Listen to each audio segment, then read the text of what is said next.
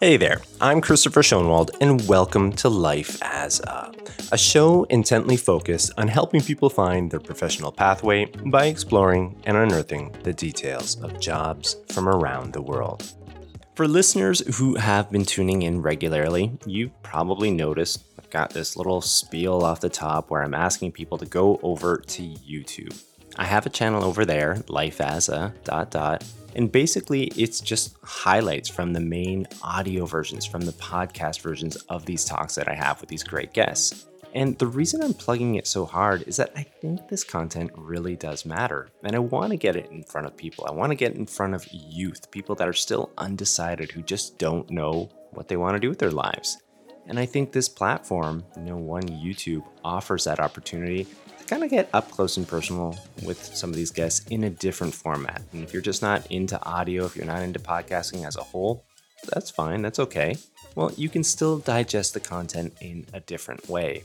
I would encourage you, if you do know somebody who's looking for that career, looking for some ideas, direct them over to lifeasa dot dot over on YouTube. You know, if they're into videos, they might just find what they're looking for over there. And while you are there, hey, I would always appreciate a like or subscribe. It's the best way to let that algorithm know that the content matters, that it should be put in front of others. Well, I do thank you for letting me ask this of you, but I think it's about time we get into today's episode. I want to start out this episode by leveling with you a little bit here. As you know, I mean, this podcast primarily is all about helping people find those careers, those businesses, things that you're really passionate about or could be passionate about. And oftentimes that might lead people to, to believe once you do find it, well, the rest is history. You live happily ever after in the world of professional careers or businesses. Well, if only it were that easy. The reality of it here is that, you know, we as humans, as individuals, we're growing, we're changing, we're falling in love with things, we're falling out of love with things. The same goes for professions and businesses and all of that stuff. So what happens when you found that dream job earlier in your career, and you do it year in, year out, year in, year out, and eventually that spark is lost? What happens next? Well, that's kind of what this episode is all about. I have this wonderful guest. His name is Matthew Blades, and he was on the top of his game as a broadcast journalist until he wasn't.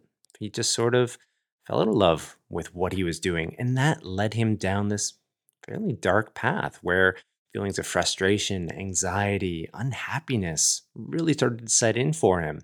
He shares a story about how this all went down. But more importantly, he also shares a story about how he pulled himself out of this abyss and how he rediscovered his passion by leveraging some of his old skills and abilities and repurposing them for a new mission. So again, tons of learnings within this episode and also a hefty dose of reality. And yeah, I think this episode will be really helpful to a lot of people in that respect. So before we go any further, I do want to more formally introduce him to you. And from there, we can jump into it all.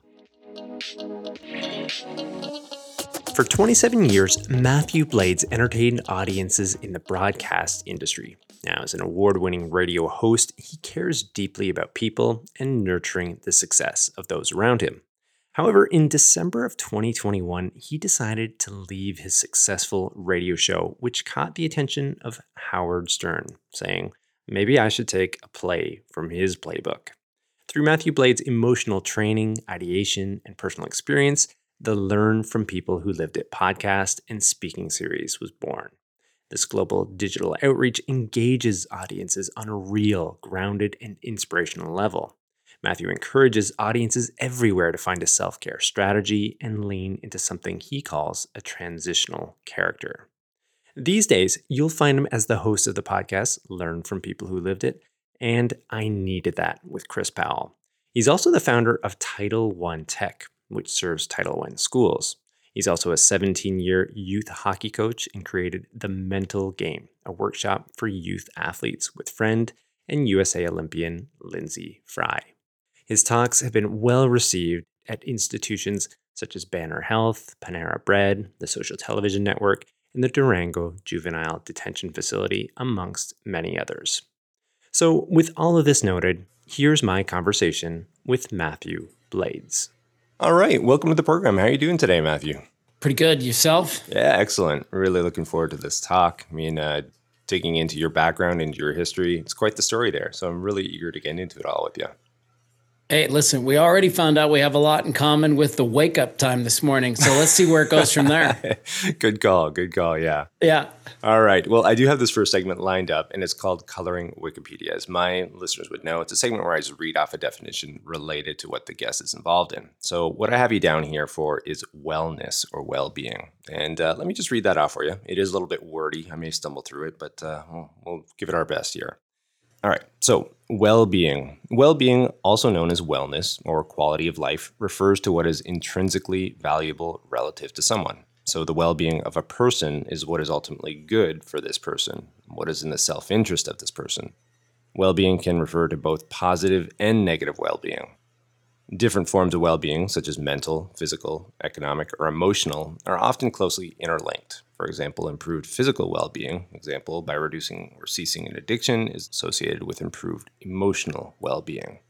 Yeah, like I said, a bit wordy there, but uh, first take, what would you say to that?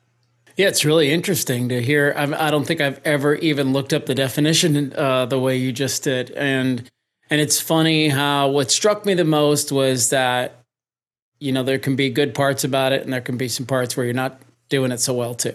Yeah. And uh, what I also was struck by was that idea that by essentially, you know, taking care of ourselves, it improves our emotional state. Yeah. Yeah, absolutely. That's that's probably the biggest chord right there. Okay.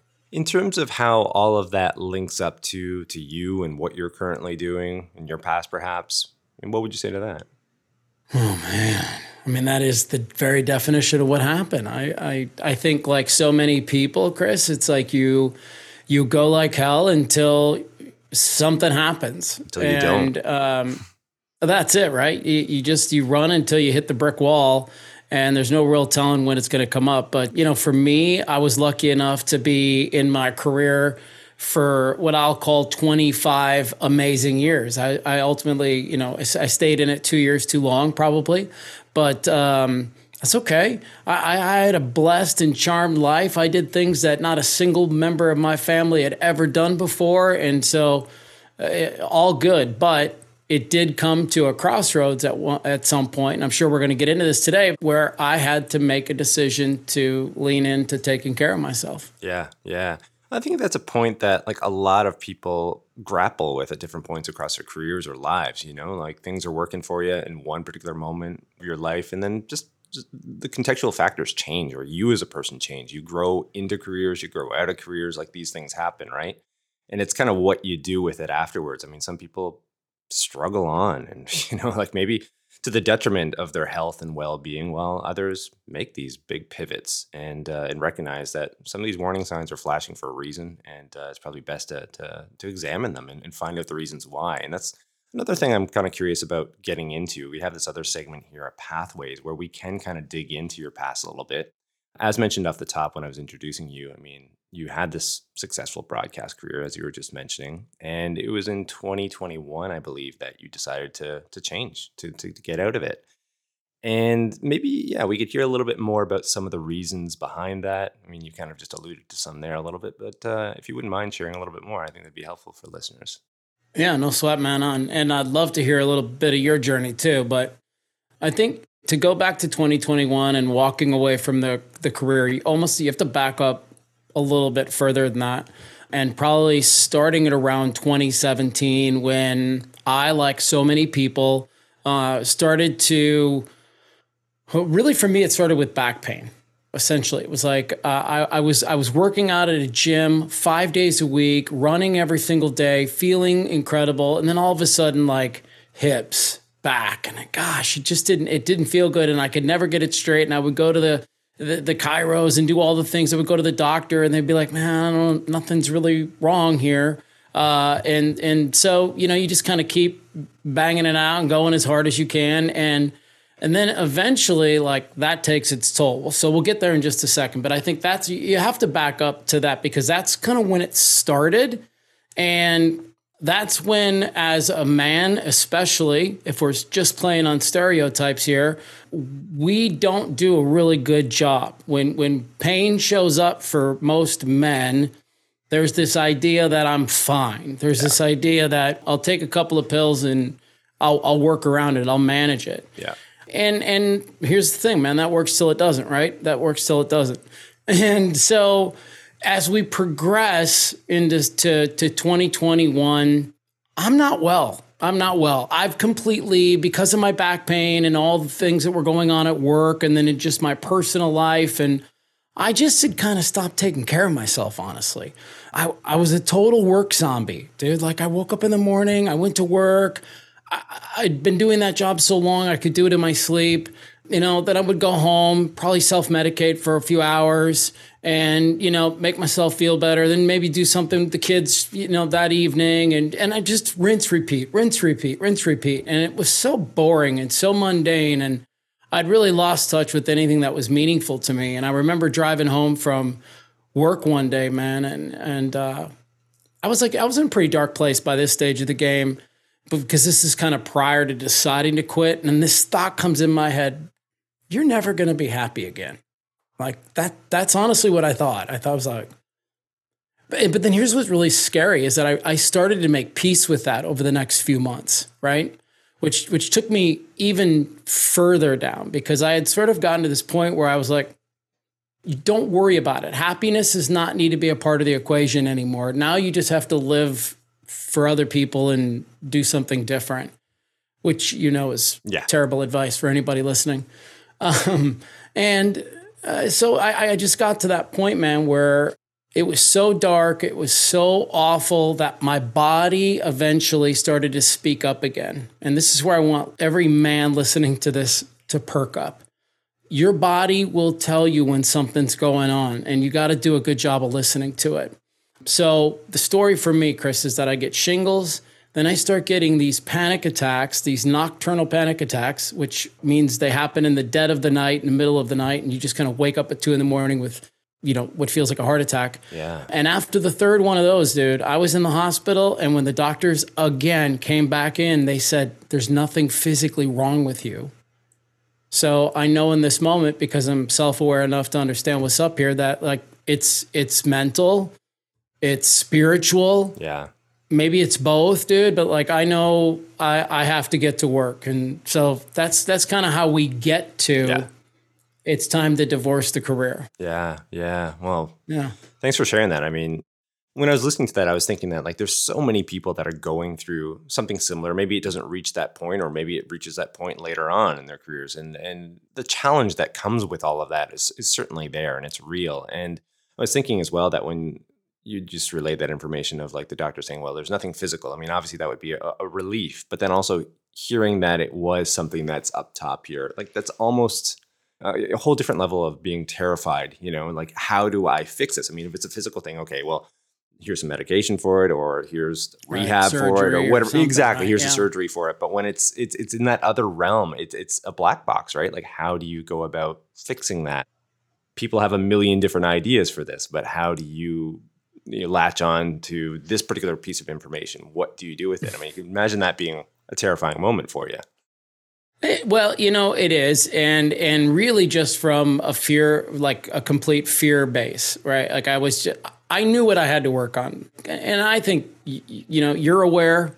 I think everybody listening, we're all aware of our demons, man. We all know where the, where, where the bodies lay, right? So to speak. Right. Yeah.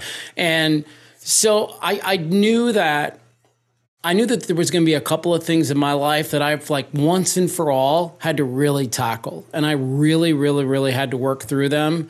And I, and I mean that like from a, like a therapeutic standpoint, right? Like I had to get well, and I wasn't, I, I'd pushed a few events off as long as I could. And like we said a few minutes ago, man, it only works till it doesn't. Yeah, exactly. Well, this might be a nice point to transition to my next segment here at Q and A Discovery. And I'd like to kind of return to the present here. I mean, moving on from from that moment, like what were some of the things that you did to pull yourself out of that, to to to get yourself right, you know, to to find fulfillment, to find purpose?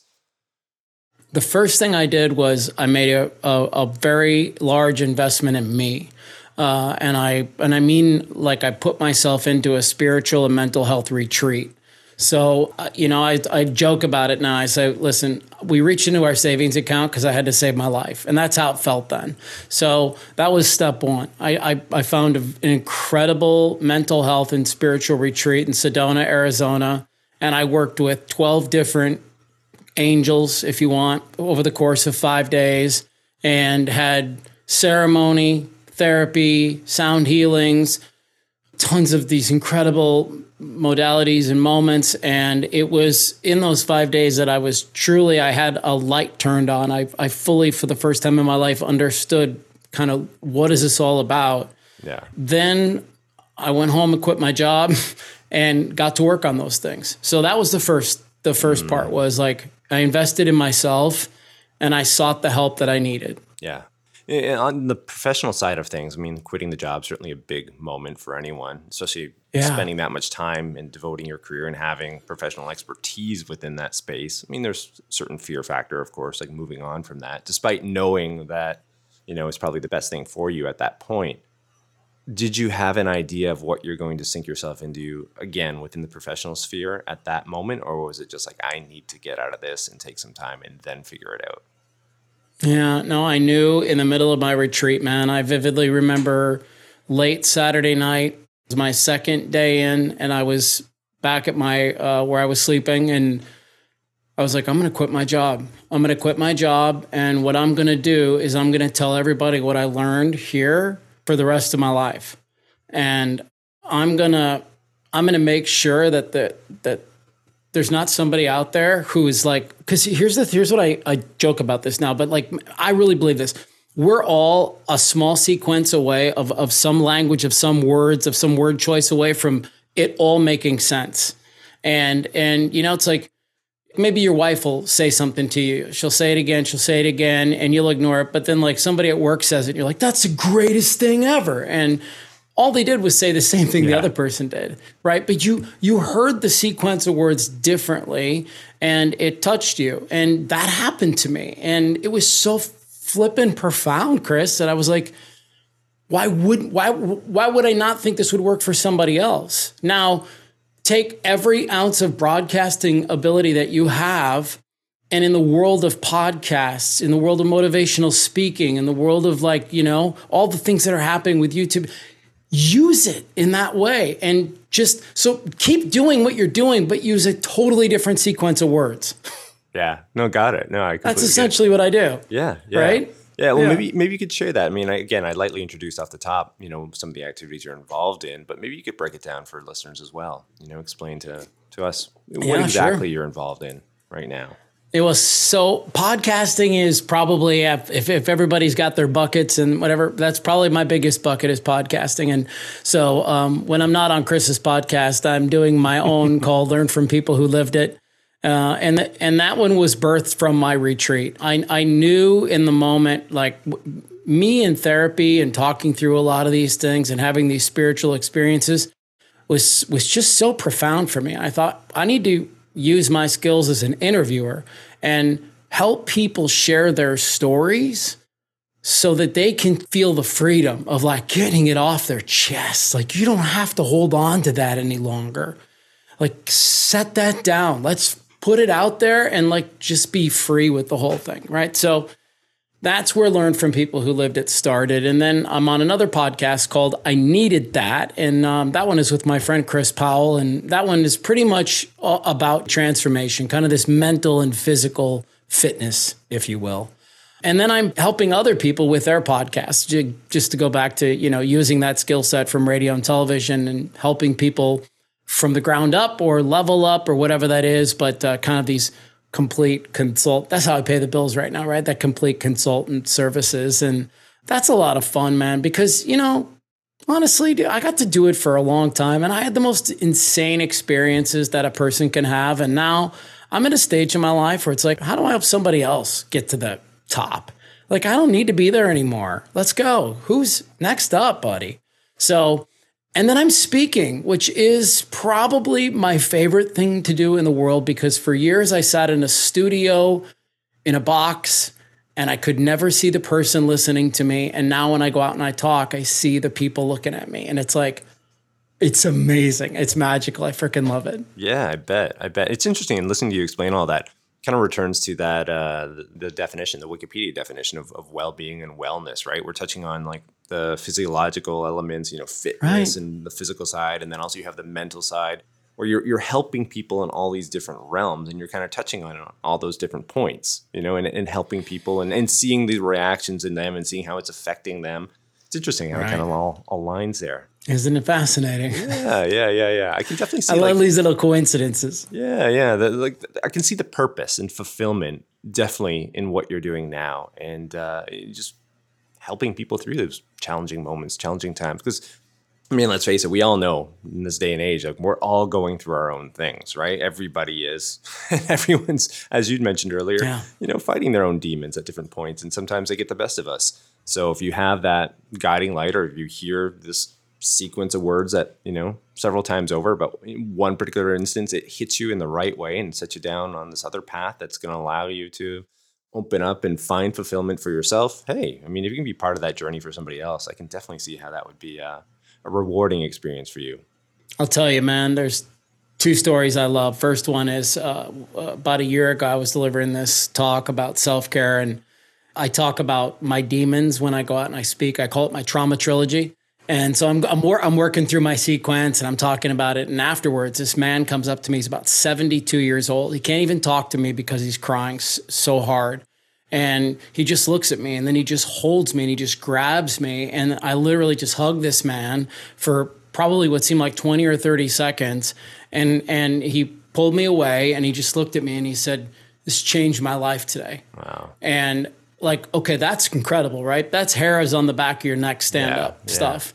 And and then just last week on Learn From People Who Lived It, we had a woman on, Andrea, who went through uh, uh, pregnancy as a teenager. She walks through the whole journey. She kind of talks about the way her parents treated her, her family treated her, her church treated her, all these things, right? And she delivers it in a really com- like compassionate way. It's not like she's damning these people or anything like this, right? All of her family members hear the podcast. Her dad calls her in tears. They have one of the best talks they've had in years about the situation. Like the, we're allowing people space to feel peace again. And that is incredible for somebody who doesn't feel peaceful. Yeah. Yeah, absolutely. Absolutely. I can see the power in that. And also too, in researching mm. for for you in this talk, I understand some of the speaking engagements that you have. You're going to juvenile detention centers. You're you're speaking yes. with people and in, in school districts and school boards and whatnot. You're reaching them. Not not not like not everyone who's like this far in their life path. I mean, you're getting people, you know, fairly young or might have found themselves in difficult situations or made some poor choices early on, and you're trying to help there as well. Maybe you could speak to that. Sure. I love it, man. The, working at the Juvenile Detention Center has been one of the great surprises in my life. It, about two thousand twelve, I started uh, leaning into some Buddhist training a little heavier, and I was working with an instructor, Geshe-la, and, and got really deep into it. And one of the things that always struck me about him was that he went to prisons and he helped people learn to meditate. And I thought, man, that's just such an incredible thing to to go and serve that group of people. And lo and behold, as soon as I walked away from my radio career, one of the very first phone calls that I got was from a connection that works with the Juvenile Detention Center. And they said, would you come in and would you speak to our kids? I didn't even have to think about it, man. Like the the the whole idea of being a transitional character in your lineage, which is something, that's that sequence of words, right? That changed everything for me. That idea that I'm the transitional character in my lineage, that resonates so hard with that group of people, because what I'm hoping that they will latch on to is the idea that they are the transitional character. So sorry like, to interrupt there, Matthew. Transitional yeah. character, what, what exactly do you mean by that? You break that down for us? Sure, for sure. For me, the transitional character is somebody that comes to the world and it, it maybe it's a little bit confusing for them. It doesn't feel like it fits. Family members, whatever, environment doesn't make sense. And you're the one that's sent here to shift the family out of dysfunction and to move them and make life better for future generations. So we talk a lot about generational cycles and that kind of thing nowadays, right? And, and so the idea that you're a transitional character says, I'm going to stop the things that have been happening and completely messing up our family for years and years and years.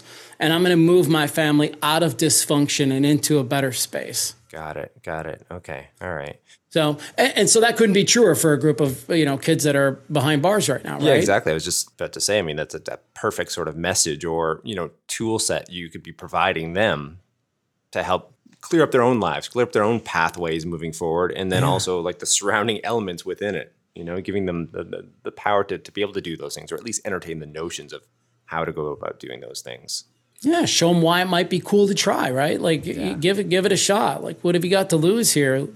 You know, you you're at a starting point where there's not you there's not m- many steps you can take backwards now. Like, yeah. everything's forward from this point forth. And I'll tell you, dude, I don't know if you've ever been lucky enough to work with inmates, but especially these juvenile inmates, they're so bright, they're so creative.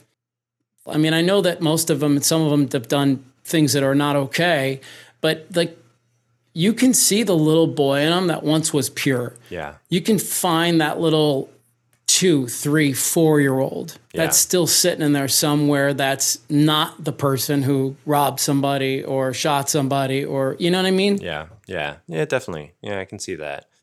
Again, returning to that point of like, I can see the value in, in what you're doing and, and what you're providing to these people. It's hope, really, at the end of the day, you know, it's hope. Sure. You're giving them a tool set that they can work work on themselves and then hopefully set themselves up for a different pathway, you know, and down the line. And uh, yeah, again, there's power in that. As far as some of the other speaking engagements that you have, who else are you speaking with? What other types of, of clients, I guess, are you uh, engaging with? Yeah, the biggest group of people that I help is teachers and educators. As as you probably, I would actually love to know what the dynamic is like in Japan where you live, because here in the States, the, the you know, teachers right now are are really kind of fighting this war about wages, time. What does a teacher mean? Do we have enough teachers per kid? Like, you know, the education system, especially where I live in Arizona, is is awful. Like, we're forty-eighth in the country, uh, and there's only fifty in case you don't know. So there's a, you know, there's a lot of room for us to go up, and, and it's taken frickin' forever. At any rate, I help the educators because they suffer the highest burnout rates of any profession in the country right now. They're at forty-four percent of all teachers feel some signs of burnout on the daily or weekly basis. What do you think that number's like in, where you live? Are teachers thought of differently there? Well, hmm, it's an interesting question. I think teachers in Japan have always had a certain degree of respect within the public sphere, you know, like that the sure. whole idea of sensei, right? You know, it's part of like Japanese culture. So there's always been respect there. But I would say within, I don't know, the last twenty, thirty, forty years or so, the amount of workload that's been put on their plates as well, I would say the, the, the suffrage would be fairly similar. And it's interesting, culturally speaking, Japanese yeah. won't, like there's no teachers unions here per se. So they don't really like get together and say, hey, what you're doing to us is wrong. You're it's giving not us okay. No, right, yeah. no. Like, so like their approach oftentimes is to kind of just take it, take it, take it. But how do they, they how do they here. get through it? I mean, they self-medicate, you know, whether it's alcohol sure. or whether it's different things or, you know, or, or just mental stress, you know, constantly. And I'd say in the last four to five years, it's coming to light a little bit more. Like there's been more articles within the press about this, and like some of the hours that they're putting in, some of the hours they're logging are just ridiculous. I mean, the teachers themselves will have their normal classes that they're teaching, whether it's English, math, science, whatever it might be, but they're also in charge of all the uh, the sports clubs, and clubs within Japan, they go, some of them are insane. They're like a whole different job, seven days a week, seven days a week. And they'll be going from morning to evening, on weekends, on holidays. The teachers will feel pressure not to take personal holidays because they have to tend to their clubs. So they have no holidays. They're working twelve to fourteen hour days. Yeah, burnout is a real thing over here as well. Yeah.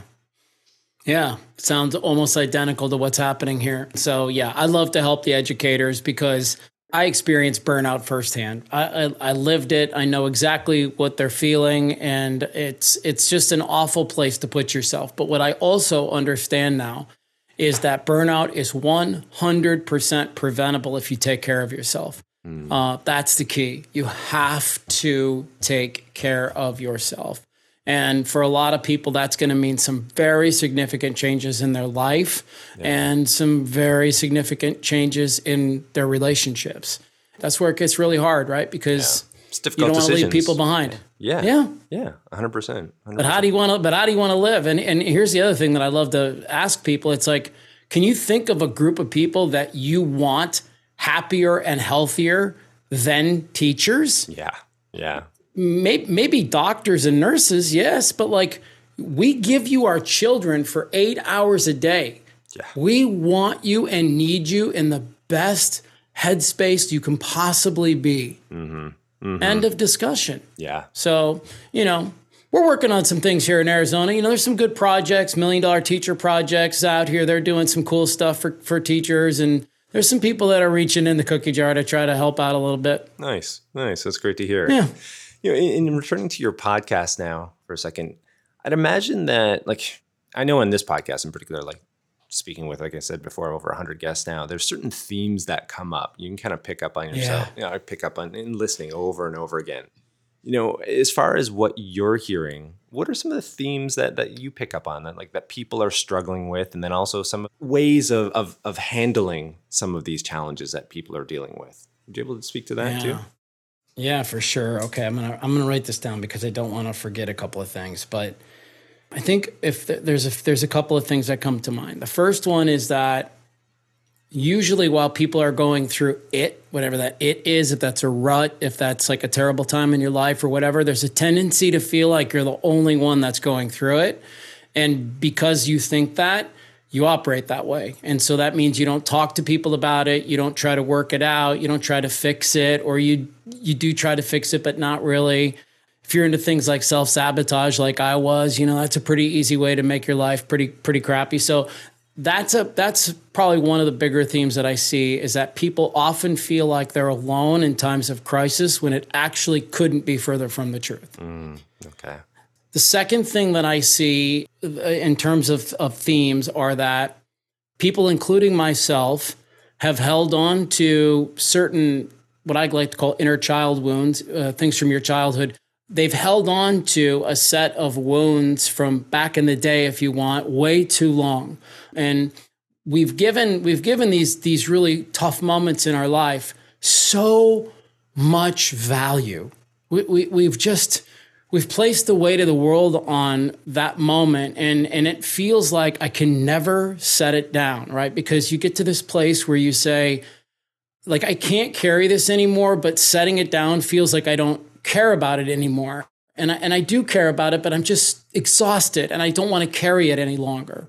And so that's the second theme, is that people tend, myself included, we held on to things way too long and didn't learn until much later the value, because that's the only reason you'll set it down, is when you learn why it's important to, to do that. And then, gosh, is, is there a common theme? Let me think about my third one. I want to know what, what kind of themes do you see? Because that's a really great question. Well, in terms of this program, I mean, we're, we're talking careers, right? So like, sure. We were talking off air before we got going here in terms of career pathways. You know, I think a, a misnomer is that people have it all figured out, or some people, or a large proportion of the population has it figured out in their youth, maybe in high school, maybe it's in university. This is what I want to do. This is the major I'm going to go for, for college, university, whatever it is. And okay, here's the end goal of becoming a doctor, becoming a teacher, becoming whatever it might be. And they just beeline straight towards it. But I'm telling you, that, like, that sort of pathway is so incredibly rare. I would say, you know, ninety-five, ninety-seven, ninety-eight percent of the population never has that. They have these squiggly lines, career lines, educational lines, pathways that don't seem to be going to where that person might have envisioned originally. And oftentimes they don't. And that's to the betterment of what that person wanted in the end. Like, they find something, they self-reflect along the way. They find out what they thought they wanted wasn't what they actually wanted. And they end up in a whole different area, but typically for the right reasons. You know, like, it evolves that yeah. way. So that's, that's a big one on my end. Geez, another one might be, um, I, I think this idea of wearing a lot of different hats, you know, in terms of your yes. career, the value in that, you know, a lot of people might associate that with stress and like, that's, that's a terrible thing. You know, it's too much stress.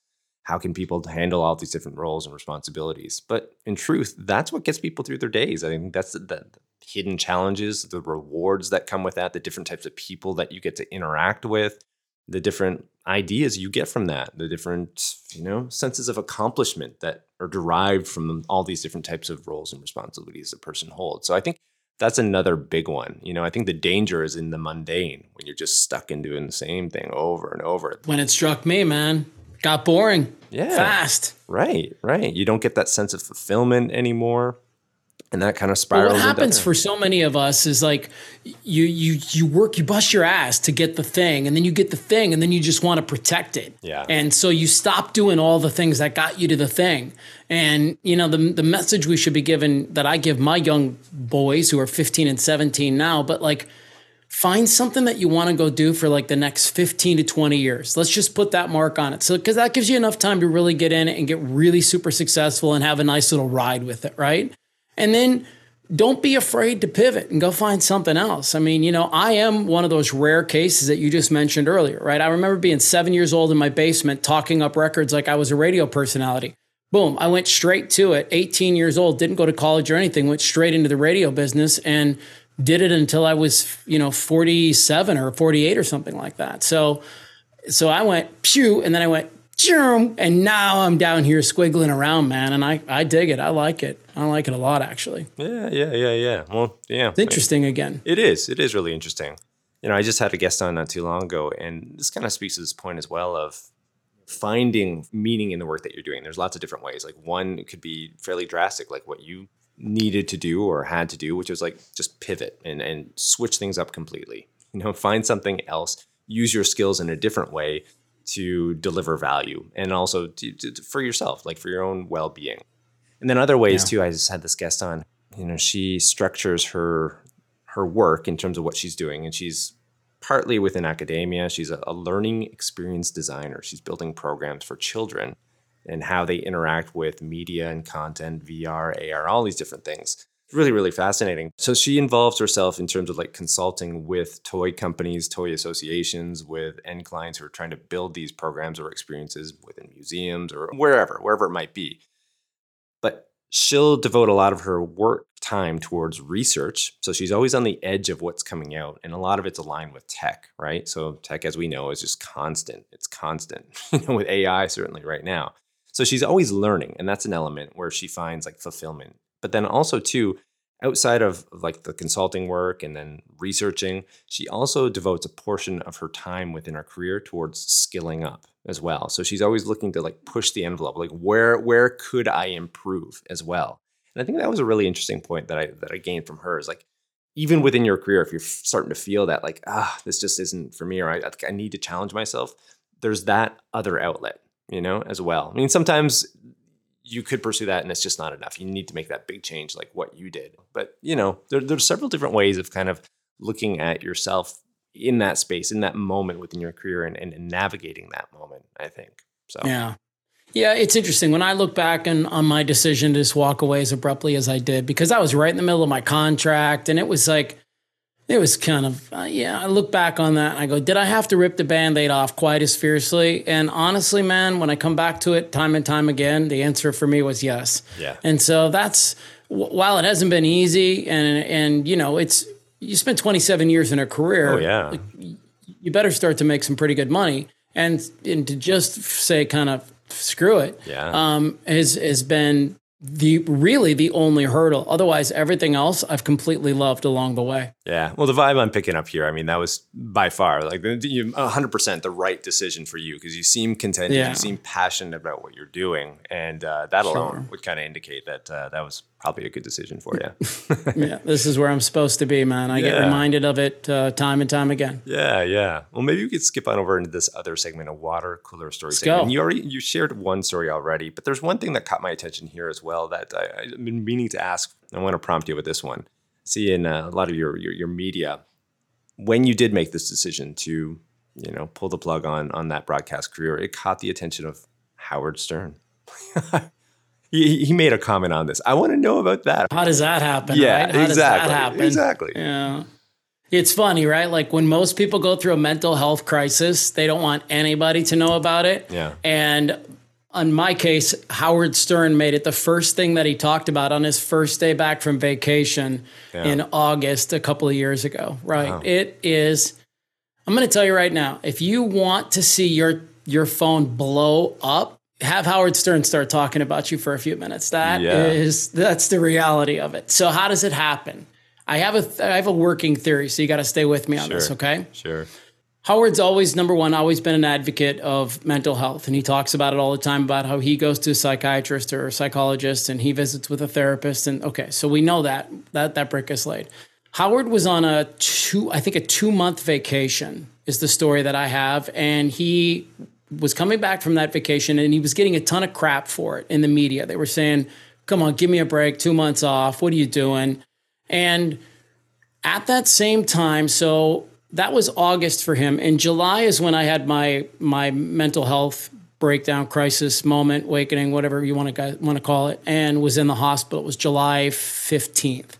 And so about two, about a week and a half, two weeks later, that's when the story came out in the radio and television trade magazines that I had decided to walk away or to take a step back from my career and get help and go seek treatment and just try to get my my stuff figured out. My working theory is while Howard was on vacation, he saw that story in the trade publications because there's only a couple that radio people read. And so he saw that in All Access, and then he, it, it, it must have really stuck with him. And so when he came back from his two-month vacation, I think he was using my story as a means to say, like, I had to take two months off or I might have ended up like this guy. But he didn't bring it up viciously. In, in fact, you know, you go back and you listen to the entire like three and a half minutes of, of the discussion, which is an eternity.